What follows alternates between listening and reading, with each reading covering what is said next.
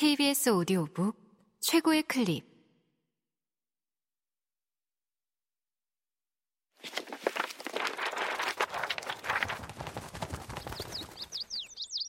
KBS 오디오북. 보통의 언어들. 김이나 지음. 의심에서 비롯된 삐걱거림은 현상만 놓고 보면 마치 내가 더 사랑한 게 문제인 것 같다. 뒤만 보고 달렸기에 그렇게 된 원인은 잘 보이지 않는다. 새로운 관계는 기차의 방향처럼 시간을 따라 앞으로 가고 있지만 우리는 자꾸만 거기에 거꾸로 올라타 지나간 기억을 본다. 앞으로 펼쳐질 새롭고 아름다운 것들을 놓친 채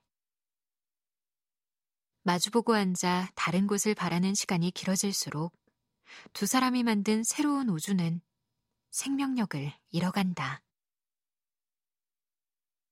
결국 또 한 번의 아픈 기억. 그리고 반복. 나는 사랑은 마주보는 일이 아니라 같은 곳을 바라보는 일이라는 말을 좋아한다. 더 정확히는 마주보며 시작해서 같은 곳을 바라보는 일이라고 생각한다. 물론 지난 연애로 얻은 경험치를 아주 삭제하는 것이 최선이냐 하면 그건 또 아니다. 일단 그건 하고 싶어도 인간의 특성상 불가능하다. 결국 그 경험치를 적당히 사용할 줄 아는 것이 바로 연애의 마스터키가 아닐까. 그게 말처럼 쉽지 않아 세상엔 이별 노래가 이리도 많은 거겠지만.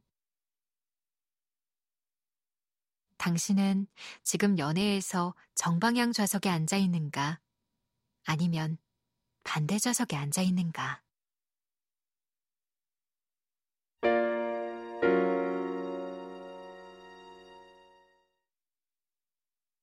공감.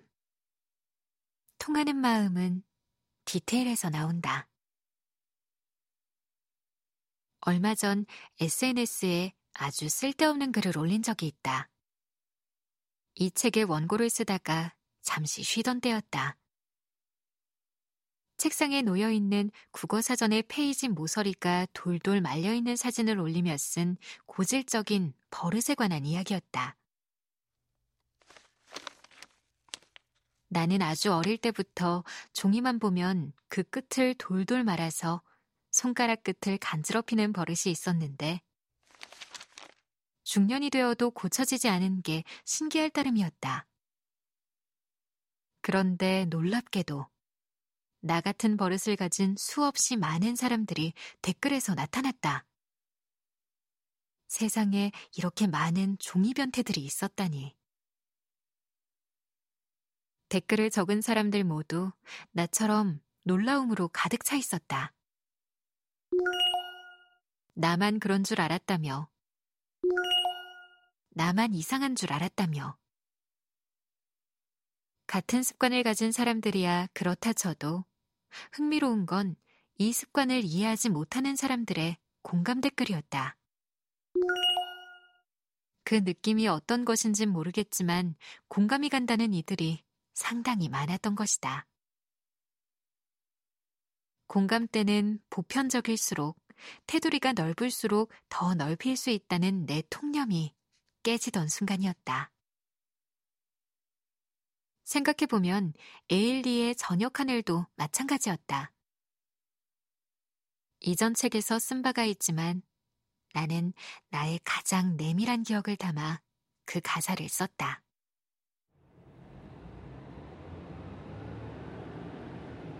엄마가 외국에서 일을 하던 시절 1년에 한두 번 한국에 오는 엄마를 다시 배웅하고 돌아오던 늘 같은 시간대의 하늘. 어린 날 새겨진 그 사무침에 저녁 하늘을 한동안 바라보지 못했던 기억을 담아 쓴 가사였는데 어떤 가사보다도 많은 공감을 받았었다. 그때만 해도 우연이었다고 에일리의 보컬 덕이라고만 생각했던 것 같다. 공감에 대한 나의 오류는 쓰는 자의 입장에서만 생각했다는 데 있었다. 더 많은 사람들의 공감을 얻기 위해선 덜 구체적이고 넓은 테두리의 이야기를 써야 한다는 착각. 이를테면 이상형을 따질 때 짝눈, 깨끗한 피부, 예쁜 손가락, 야무진 인매 등등을 열거하기보다 눈, 코, 입이 달린 사람이라고 쓰는 게 더 많은 이들을 대상으로 삼을 수 있는 맥락으로 여긴 것이다. 그러나 종이 변태 에피소드나 저녁 하늘 일화를 통해 내가 배운 건 공감은 오히려 디테일에서 나온다는 것이다. 공감은 기억이 아닌 감정에서 나온다. 즉, 상황의 싱크로율이 같지 않더라도, 심지어 전혀 겪지 않은 일이라 해도 디테일한 설명이 사람들의 내밀한 기억을 자극해 같은 종류의 감정을 이끌어내는 것이 바로 공감을 사는 일인 것이다.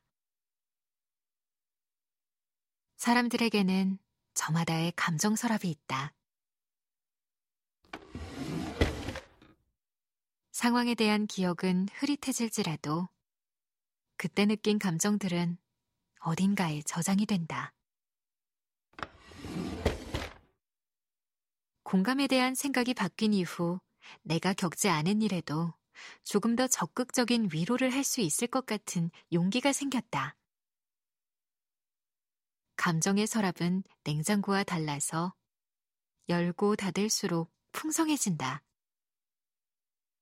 비록 나의 경험치가 아닌 일임에도 진심으로 내 마음속에 서랍을 열면 누군가를 위로할 수 있을 것이다.